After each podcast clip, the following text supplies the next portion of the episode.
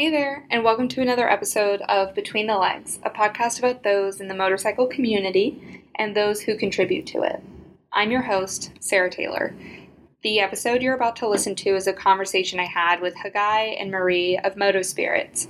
Marie caught me by surprise with her unique history. She went from teen pilot to sommelier to book publisher, and Hagai shared his stories of traveling across multiple countries on his bike, a dream come true. Both journeys led these two to become great friends who now own and operate a rice whiskey distillery at the border of Williamsburg and Bushwick. I hope you enjoy. Thank you for listening.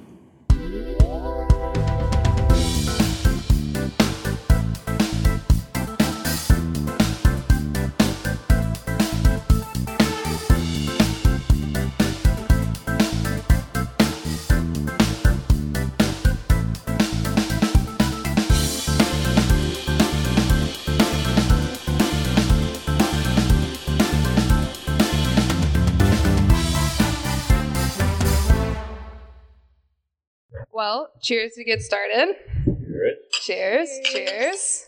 We are sitting here today with Marie and Hagai. I hope I'm saying that correctly. Uh, with Moto Spirits out in Brooklyn. Uh, I have to let you guys know ahead of time that we have started drinking. I've already had a cocktail and a shot, so if this gets weird in half an hour, uh, do not apologize. Um, Marie, I would actually like to hear about you first. So you just told me you were a new rider. Yes. How long have you been riding? When did About two years, but she's an old pilot. She doesn't say that. An old pilot? Uh, she's been flying longer than she's been riding. You can fly? I she did? can fly. Oh my gosh, you're so badass. No, I'm not. Oh, are you kidding me? That's like totally on my bucket list. Well, no, but motorcycles are a little more freaky for me because they're on the road with so many more people. yeah, yeah, there's not really a lot of people in you're the sky. Flying, yes. Um, so I was flying since I was about 14, and um, that's when I farted. Uh, farted. started solo, and they were. I was flying um, sailplanes or gliders in California. Wait, you were flying at 14? Yeah, you can solo at 14 um, with sailplanes and gliders, which is basically a plane that doesn't have an engine and flies on air and on thermals or um, That's insane. yeah. You know what I was doing at 14? Learning how to curl my hair, and it was terrible. well, my stepfather was a pilot, so he would take me around, um, and that's how I started. But he would always say it's so much safer to fly because there are less yahoos in the air than they are than there are on the road. Oh, So, well, that's nice. which I, I might believe, you know. Yeah. When did you start writing? Around the same time or way after? No, I mean I was a kid when I was flying. Okay. So only because of Hagai and because of Moto Spirits did I start. Well, my, my stepfather also um, rode motorcycles. Mm-hmm. He did. He won all these awards in motocross and everything, and I didn't know that until after he passed away. What? He's yeah. It was it was kind of a badass, and I was like, oh my god.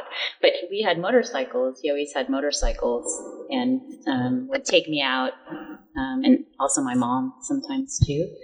But the motorcycling didn't happen until Hagai and motor and moto and Moto Spirits. So, how did you two meet? We live in the same building Mm-hmm. um, in Williamsburg. It's kind of a very special one. It's um, has it has about 120 loft spaces, Okay. and it's one of the last buildings that basically has raw spaces and where artists who are professionals, writers, filmmakers, photographers, um, kind of converged and it became this huge community. So Hagai was like someone who also worked in the building, but also worked in terms of like his business. Mm-hmm. And he can talk about that. But we all met basically because he was always on the roof barbecuing and cooking. And we had this amazing roof with a pretty historic water tower. And so I lived on the eighth floor. Um, he lived on the eighth floor. And I have to say, I mean, now we're, he's like my brother from another mother. and, um, we have an interesting relationship because we, we love hate each other and, and, we have this these businesses I mean this business and we also have had um, other businesses not businesses together but projects. Along collaborations throughout the years yeah, so, yeah so that's kind of how we met in in the building. Wow. Yeah. Did uh moto spirits start there as well? It kind of did. Um, the inspiration for it was a motorcycle trip to Vietnam. I stayed in people's homes, and part of their hospitality was this rice spirit. I came back and I looked to purchase it locally just because it reminded me of the trip, the adventure, the hospitality, and nobody was making it. So I started um, with converted pressure cookers until one of them kind of blew up in my loft. And the woman I was dating at the time the, uh, the operation. Uh-huh. And um, from there, I upgraded to the communal bathroom on the floor above, which I rented from the landlord for a hundred bucks a month. I didn't exactly tell him why I want the bathroom. I didn't really ask him any questions either. Later, I was like, he was like, "You took out the toilet." um, yeah, with, with the help of friends, converted that into a little micro distillery, complete with a baby cam, so I could stay in my place and check out what's going on with the still. Um, we didn't start out. I didn't start out looking to make whiskey. I just wanted to try and recreate what I tasted over there, which, according to Marie, is terrible because uh, I brought back samples, and she's a sommelier, so she knows. And you're but, a sommelier? Yeah. Oh my goodness. Uh, but you know, when you're like quote unquote high on the adventure, everything tastes good and amazing, and started messing around, and uh, part of the messing around was uh, trying to become friends with all the distillers in the neighborhood.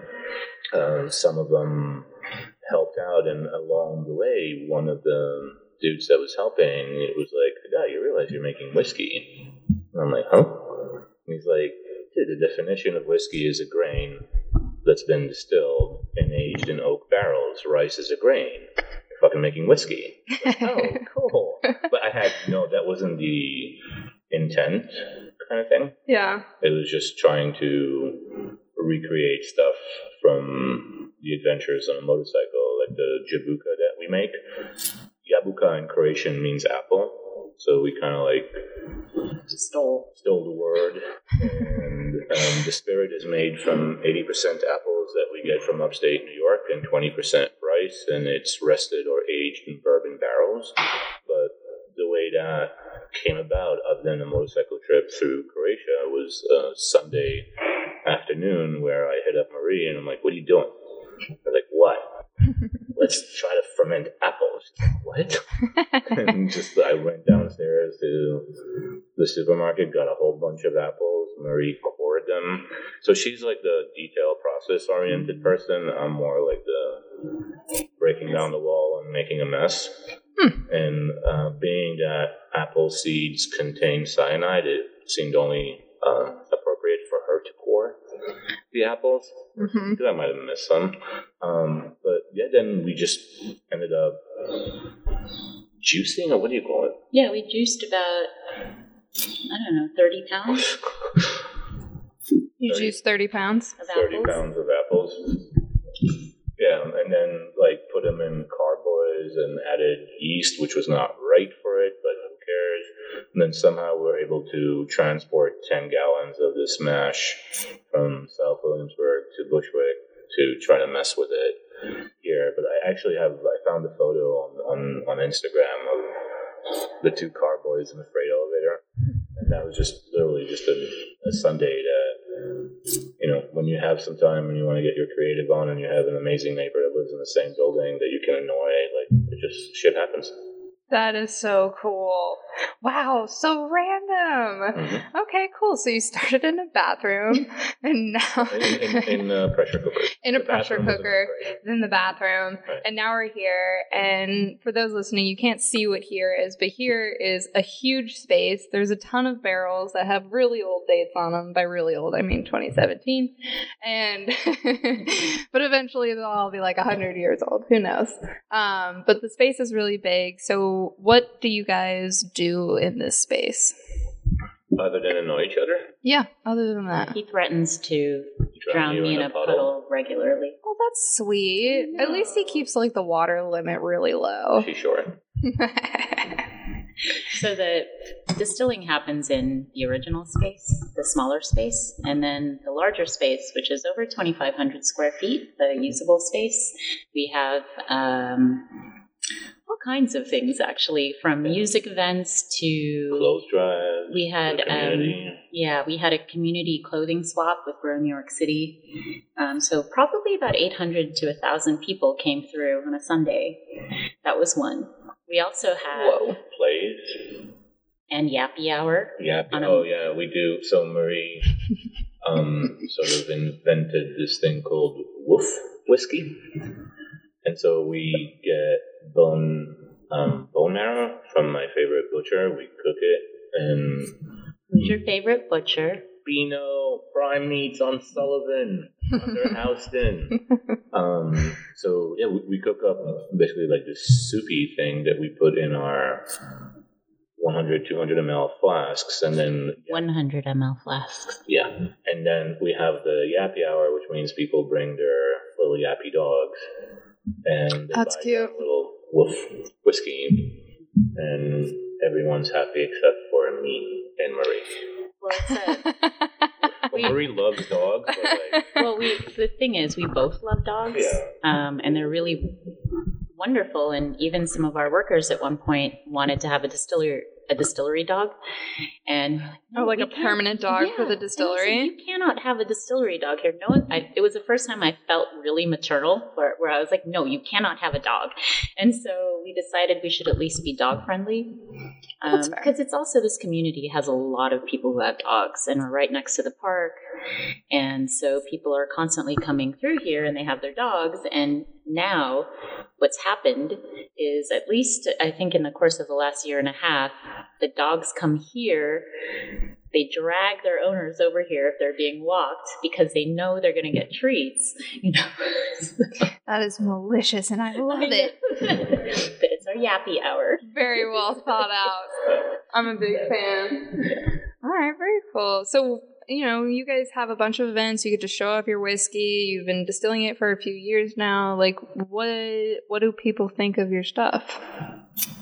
Well, it's it's actually funny. Before we made the plunge to get um, the legal, because you know you can't really get legal in a bathroom in a residential building. So Oh, you can't. I looked into it. Um, but before we we made the leap to actually get a proper commercial place, there was uh, an event at um, Eric on North Fourteenth.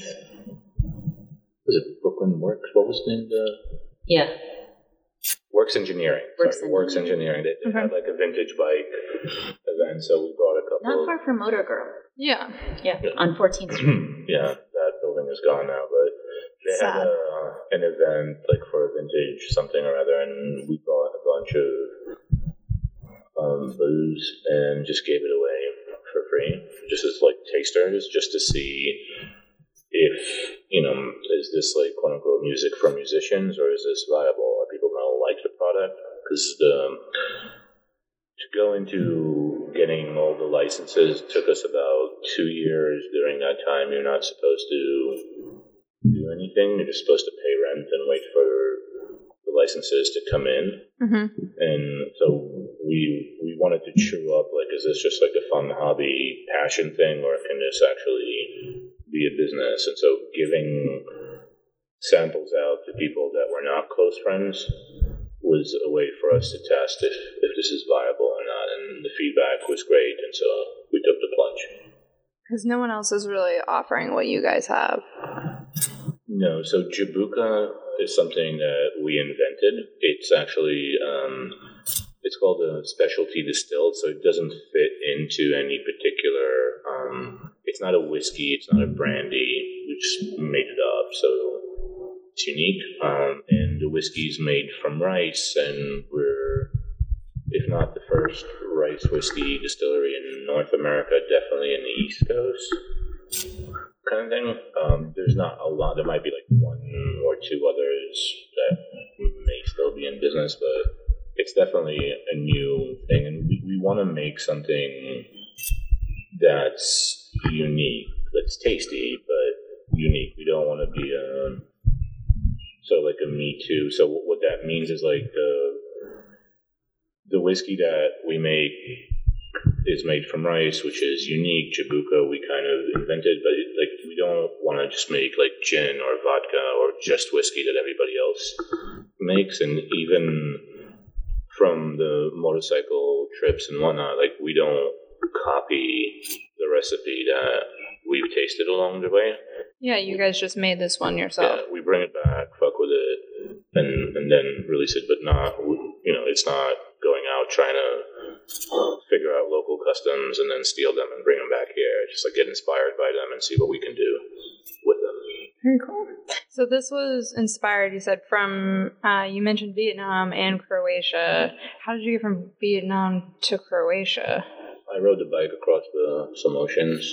Oh. no, no, I've, I've, uh, I've, been going on motorcycle trips um, for more than ten years. It, it started some friends of mine hit me up and they're like, "Hey, we're going on bikes to Bulgaria next week. Do you want to join?" And I was like, "Fuck it, let's do it." Um, He's been to 23 countries on a motorcycle. I can't even name 23 countries right now. I did not do that well at school. But so the out of the the 23 countries, you started with Bulgaria. You've obviously been to a lot of places. Where aside from Vietnam, where you learned about this whiskey, was there anything that was like really memorable or like impacted you from those trips? Mm-hmm. Yeah. So I the, the um, for me like the the fun part is sort of like twofold. One, like normally when you go traveling, like you, you know, you get on an airplane, you go to a big city and you stick around and you're basically like a walking wallet. Everybody tries to sell you something and it's not, that's not the fun part. For me, the fun part for me is to try to get away from the big cities go to the small villages and try to um, interact with that actually live there and like learn about their traditions and their hospitality and um, the fun part about doing it on a motorcycle is that you get to experience everything along the way whether it be the rain the wind the road and like when you get to a place on a motorcycle people are just incredibly friendly and helpful and inviting. It's like you know, it's not like you're showing up in the big tour and for the Starbucks and Vietnam kind of thing. Like you're in a place that not many tourists go to, and so the locals are curious. They're inviting.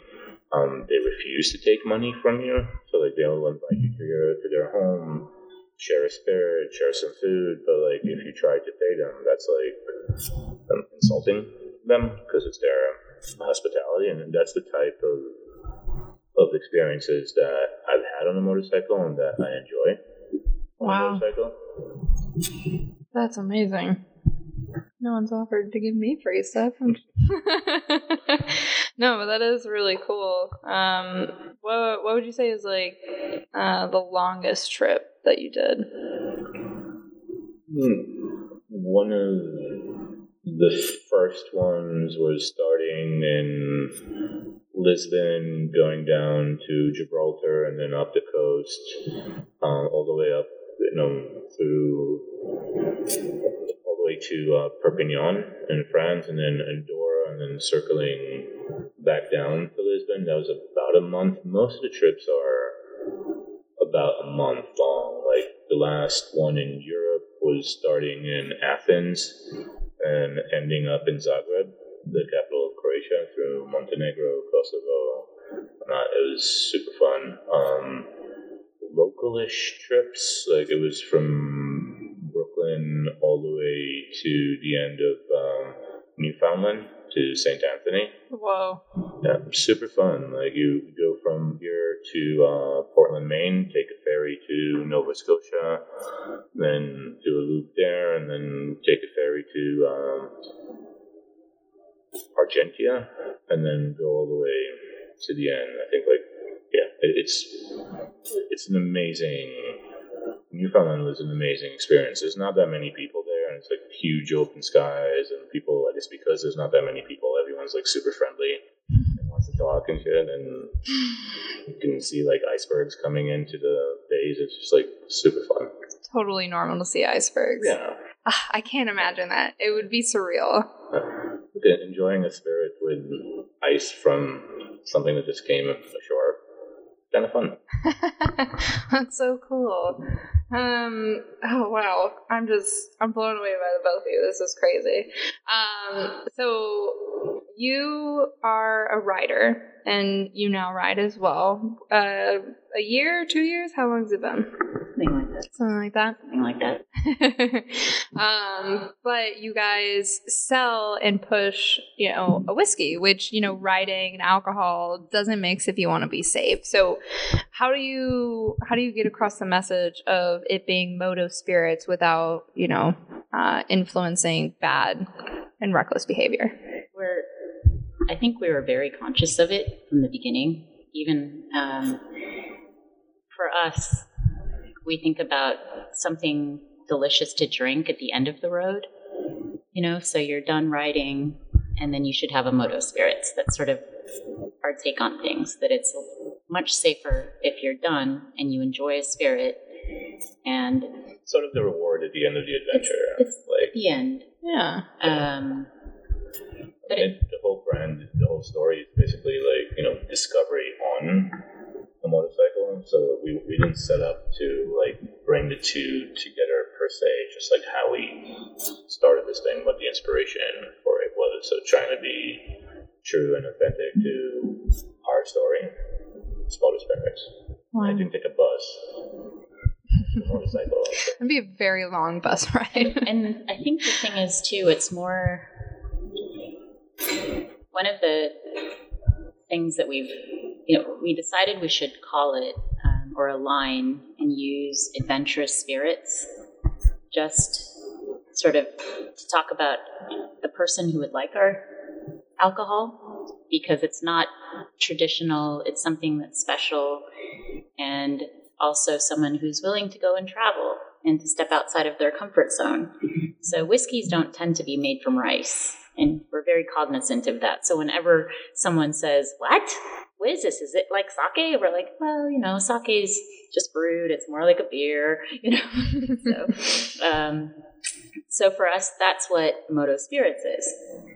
It's something that you can actually look at as not simply something you're drinking, but get kind of, you know, excited about doing things as a result of it. So hopefully if someone looks at us and says, "Oh my god, these people are crazy, you know, what are they doing?" because we have our lives were not about motorcycles and um, whiskey. I mean, this is the first time that we've actually had a business that's been a brick and mortar business, and it's one of the toughest ones.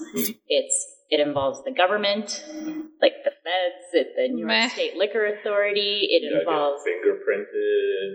endless You have to get amounts of fingerprinted? paperwork. It's like monthly, reporting. reporting and taxation. So anytime someone says, when I hear the phrase, "Oh, no one can, you know, screw up alcohol," everyone, you know, that's a that's a successful business. We sort of giggle and say, "That's not true."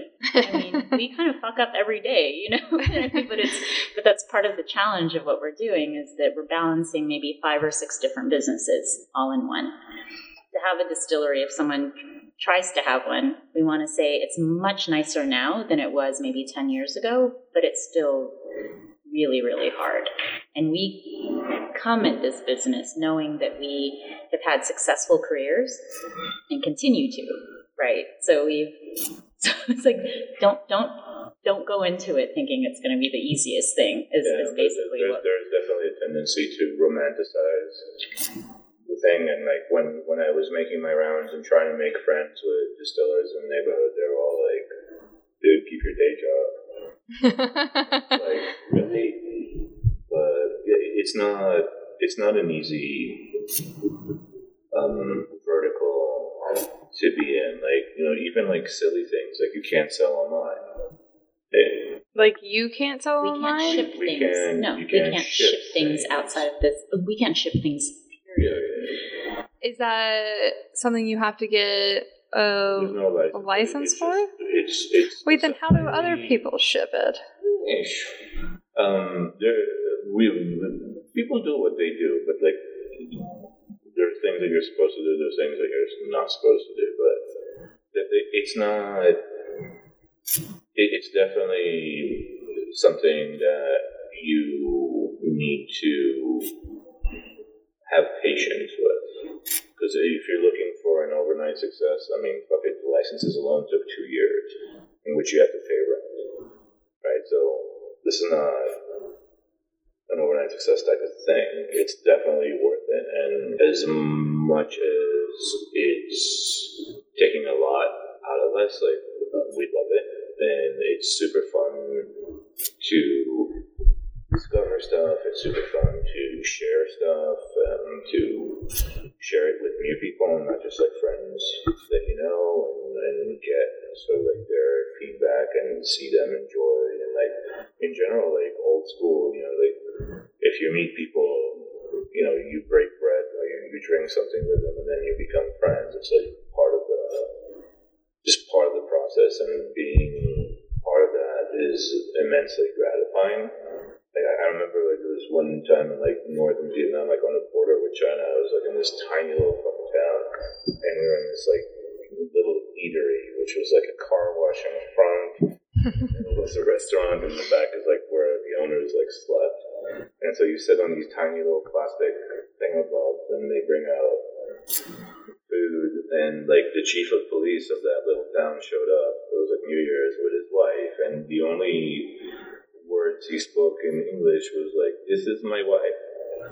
Happy New Year. And yet we sat we sat with him for like three four hours drinking rice wine until the morning. It, it was just hilarious. But like, you know, without the lubricant, it wouldn't have happened. He'd be like, "Who the fuck is this guy?" Like, get me the fuck out of here. But like, it was kind of funny, and like, if, if it provided entertainment, then it was like for him, it was awesome because he doesn't get to see too many folks from out of his village, and for us, it was awesome. So, So how has creating this brand to like encourage people to find, you know, their own adventure or um, recognize that they can do that, just like you guys have with this, which is a crazy operation. I really, really hope it's a success because your stuff is so good. Um, I've had some. Um, um, what? How? How has it influenced you guys to be more adventurous in other ways? I, I think this is a product of our adventure. If anything, it has made having adventures a little bit more challenging. Oh We said this is a brick and mortar operation, so we need to be here. Right. I mean, the, the last trip I took um, was in December um, through Patagonia from uh, in Chile down to Ushuaia in Argentina, but that meant that Marie had to hold the fort alone during December, which is kind of like a high season, which was not Cool. cool. You don't seem bitter about it at all. Not at all. and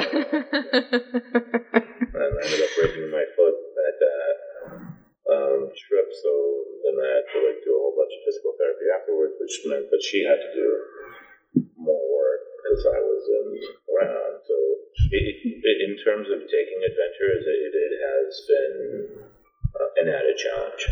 wow. And uh, is this your only full time job for both of you? It is 98% for me. Okay. I still have my backgrounds in book publishing, so I have these two authors who are um, I'm trying to push forward to get their books published. I'm sorry, you publish books, you're a sommelier, you flew planes when you were 14, and you operate a distillery in Brooklyn. You're crazy. Okay, so you publish That's how books. we would encourage people, actually, and, and um, to not be complacent about what it is that they're doing in their lives.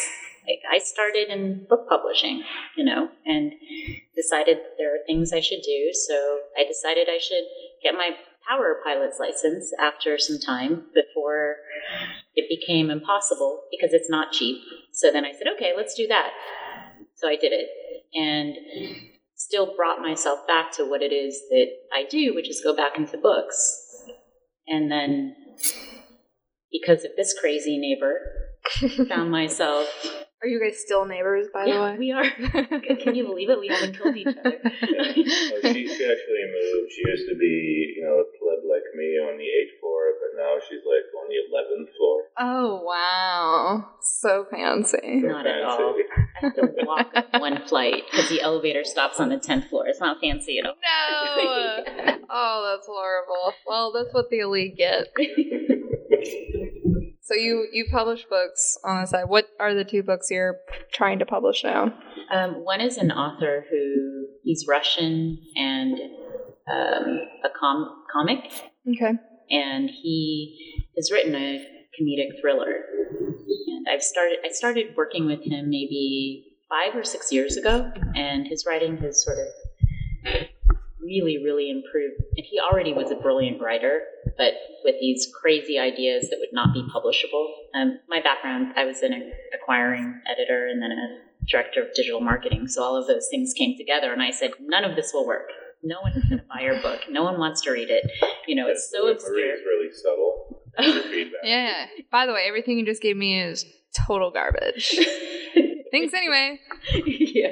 So exactly. No, that's so we we strengthened already what he he started, and then another book is something that already was published um, in Egypt, and she's one of my friends. It's a it's a children's book um, for nine to fourteen year olds, and it's basically on Egyptology and Hmm. teaching these kids how to look at like archaeology and even hieroglyph- hieroglyphics. And it, she wrote the book.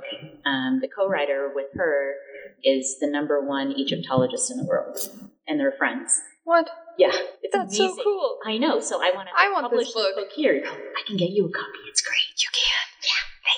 Yeah. Thank you. That'd be really cool. I actually, I had a friend in high school who was obsessed with that kind of stuff, and I know it's a children's book, but that's probably where it's going to end up. No, I learned so much. It doesn't matter. I was cracking up when I was. I took it to Costa Rica. We went on this like Offsite. off-site so that we could ge- regenerate and you know, from all the from all the hard work we're doing. Yeah. So we went to Costa Rica with a group of friends. That sounds smart. I know, yeah, Yeah. And then that's what I read. But I was sitting there laughing my ass off on the beach, reading this children's book on Egyptology. It was hilarious, but it was yeah. Is uh so it translated fairly well then from Yeah. theirs to here. Very cool. Okay, do you do anything else during the day?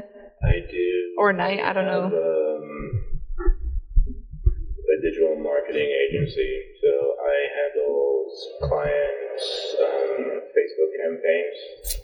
Um, there's um, I work with friends that I've worked with for a really long time, um, and they're all um, quirky, interesting, and have other things just like I do that they enjoy doing. Um, whether it be growing bees, herding sheep, or whatever. But like the idea is to help um, businesses grow using online advertising. Did you say herding sheep? I, It's true. Yeah. One of the companies you support is someone who herds The- sheep. the- one of the dudes that works with Oh, got it. um, likes herding sheep in the desert. No, that's cool. I mean, I've never tried it, but the internet to anywhere. The nice part about doing digital stuff is that you don't have to be landlocked into a location. So, and he's bought, he's worked with me when he was just like um, cave hopping in Israel. Totally normal thing to do. Yeah, mean, you have internet, and then you would find caves and Hang out in the cave. yeah, and buy some Facebook ads. I mean, I go bar hopping, but that sounds way cooler. Just caves and Facebook ads. I'm about it. Thank you very much for telling me that. I really appreciate it. um, okay, so for anyone who's listening, I'm sure they're very interested in the process of whiskey making, which I got a tour, nana nana boo boo, um, of the distillery beforehand. So I got to see all the stuff. Um, I'll probably take a picture and share it at some point. Uh, but would you guys like to walk us through like what goes into making non whiskey whiskey? It's actually whiskey, whiskey. We call it whiskey whiskey. Whiskey, whiskey. Whiskey. Just We the said it was not a whiskey, not No, no, a that's branding. Jabuka. Jabuka. Yeah, that was before the alcohol thing. Oh yeah, yeah, yeah. Whoops. No more drinking for you. Yeah, no, I'm done. yeah. Okay, so uh, what goes into making your whiskey? Like the process? We, so on a monthly basis, we'll basically get 2,000 pounds of rice. And our rice comes Whoa. from California. What does two thousand pounds of rice look like? They all come in 50 pound bags. Yeah, it's really kind of fun. It's like, but one of the things we have to like deal with is getting all this rice. And then after that, we, um, since whiskey um, is officially made with 100% grain, Mm-hmm. so, as a guy was saying, kind of in an earlier part of this, and he was saying, "Oh, we don't know what we're making, but but we're making a whiskey because it's made from 100% rice." And after um, sort of finding the right grind, so we grind it down to a particular um, medium coarse grain, basically. Then we ferment it, and the fermentation process is very similar to almost sake making. Um, so we're, we're almost making a sake. So we, we use our yeast is almost like a komikaze. Komi- no more drinking for me either. Koji. I mean, you announced you were farting in the beginning, so I think we've It's been got a really past that long day already. Yeah. So we um, and after a certain amount of time, and we we have to aerate um, the fermentation. It's kind of a process that's Yeah. interesting, and then after about ten to twelve days of fermentation, it goes and, and gets transferred into the still. Yeah, so th- there, there's fermentation, and then there's a distillation. they're literally fighting on the other side of this. I can't hide it. I'm sorry. It's just too funny. Children. Uh-huh. Well, we behave. and then it's and then we distill it, and then it goes through two distillations, basically. wow. Yeah. So, and then it sits in the barrels for how long? It depends. Everything is so since everything is single batch age, which which means that we don't blend anything. Anything that goes So you'll never taste something that's like two barrels put together. No. It's always just going to be from the same barrel. Yeah, and we're we're we're being me. I'm really picky about what happens in terms of pulling out of the. Shut up, the guy. He, he, he tends to do all of these sexual in, innuendos. When we take the I'm about it. alcohol Hey, out of the barrel, in order for us to bottle it, it's because we've gone through and tasted a certain. We, we basically run through all of these um, barrels, and we have about 40 barrels now that are full of alcohol, and get a sense of what we love so much that it needs to be bottled. Yeah, so Marie has a really difficult job, being that she's a sommelier, of like, you know, early in the morning, showing up here, taking samples or sucking out the alcohol from a bunch of barrels, and for breakfast, you're like, all right, this is ready. This is not.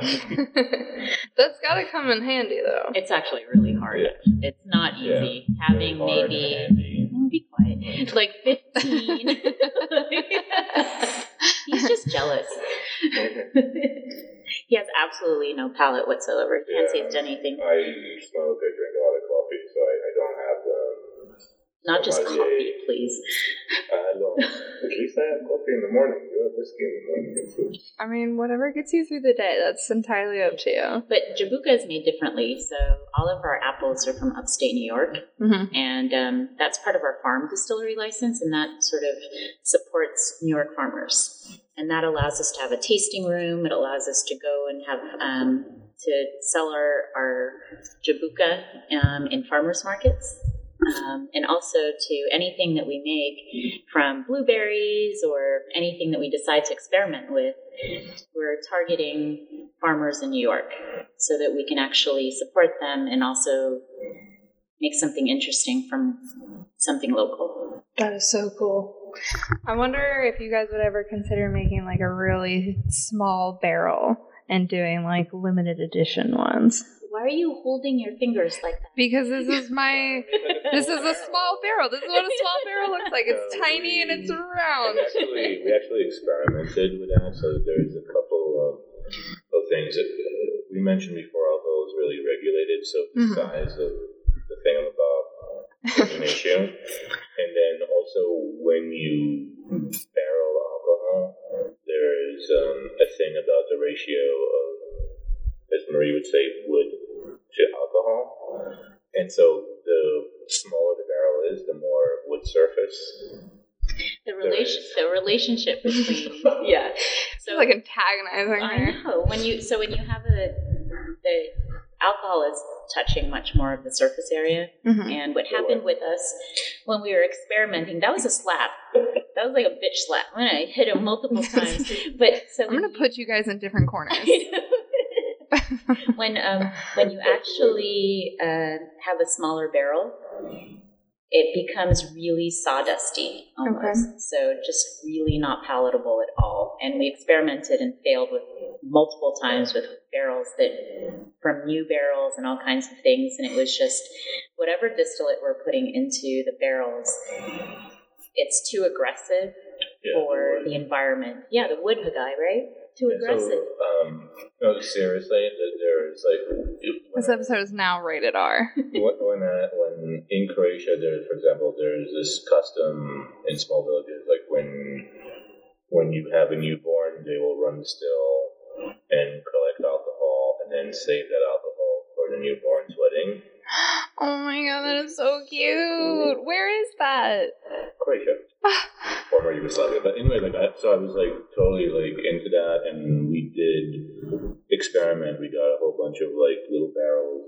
If we have one or two left here, but because of the ratio hmm of the alcohol to the wood surface, it just it wasn't. It's not something that you can keep, and because of New York or federal um, laws, like we can't sell you a barrel. You can adopt a barrel, and then when it's ready, we, we have to host it for you.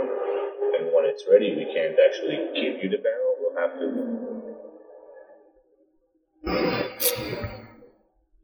we'll have to bottle whatever is in that barrel and give it to you. So we're we're operating in a highly regulated. Has anyone adopted your barrels yet? We haven't put forth a program like that because it's um, barrel would be fairly expensive, and being that you can't get the barrel at the end Mm-hmm. and whatnot, it kind of like Meh. defeats. it. Meh. Right, let me drop Yeah. a couple of grand Meh. something that I'll see in a couple of years, and I'll get like bottles which I can buy now. It doesn't really doesn't sound that commercially sound. I agree. And and um, all we have all these used barrels too, and everyone tries to buy them from us, and we're like, we can't unless you have a liquor license because we have to basically what's called denature them, which is create a poisonous interior so that it can't be used for producing drinkable alcohol. Wow. So this is what we mean by super regulated. Super regulated. No, in, in America, you did have prohibition. Yeah, I. did have organized crime, and so this is not something that you know is, is coming into it with like fresh eyes. It's more like all the rules and regulations are because of organized crime and prohibition and whatnot, and so we're sort of paying a tax for that. Literally. They ruined it for everyone. Pretty much, yeah. Mm. I actually have a photo in my living room of um my boyfriend from San Jose. Uh, I have a photo in our living room of the first uh, bar that was shut down for prohibition in San Jose on the day that they like put like the the screen up that says closed due to prohibition and it's it's wild to think about the fact that like people just quote unquote didn't drink 'cause- Quote unquote. There's, there's an awesome documentary on Netflix. It's the Ken Burns. Mhm. It's a three part series called Prohibition. oh really Yeah, I highly, I highly recommend checking it out. Super insightful. I love that. Well, thank you guys for sitting and talking with me today. You both are so much more interesting than I expected, and hilariously brother and sister, like you described. Kind of ridiculous, and you both deserve timeouts, but that's beyond the point. Um, did you guys want to say anything or mention websites or events for anyone who might be listening? Um, well, the website is motospirits.com. On Instagram, it's at motospirits. plural. Uh, we are located in Bushwick, so hit us up and stop by for a visit. Uh, we recently started collaborating with um, like a Venmo-ish type of company, and so there's a promotion with them, and you can basically like get three bottles for five bucks if you download that app. So hit us up. That's what you meant by basically free. yeah, Basically. yeah, Yeah. yeah. I think that's all the plugs. Yeah. Unless you have some more plugs, right? I don't know if there are any plugs. Just we also make um, cocktails from our spirits. That is what I've been drinking. Right? and we also um, a plug for KCBC beer because we also sell their beer Oh. as part of our um, local sort of community. And bad seed. And Bad Seed What is bad seed? hard cider. Ooh. We use their apples in our From the Jabuka. orchard. Oh, those are the New York apples. Wow. Yes. Oh, yes. so local. Oh, well, very cool. Thank you guys. I appreciate it.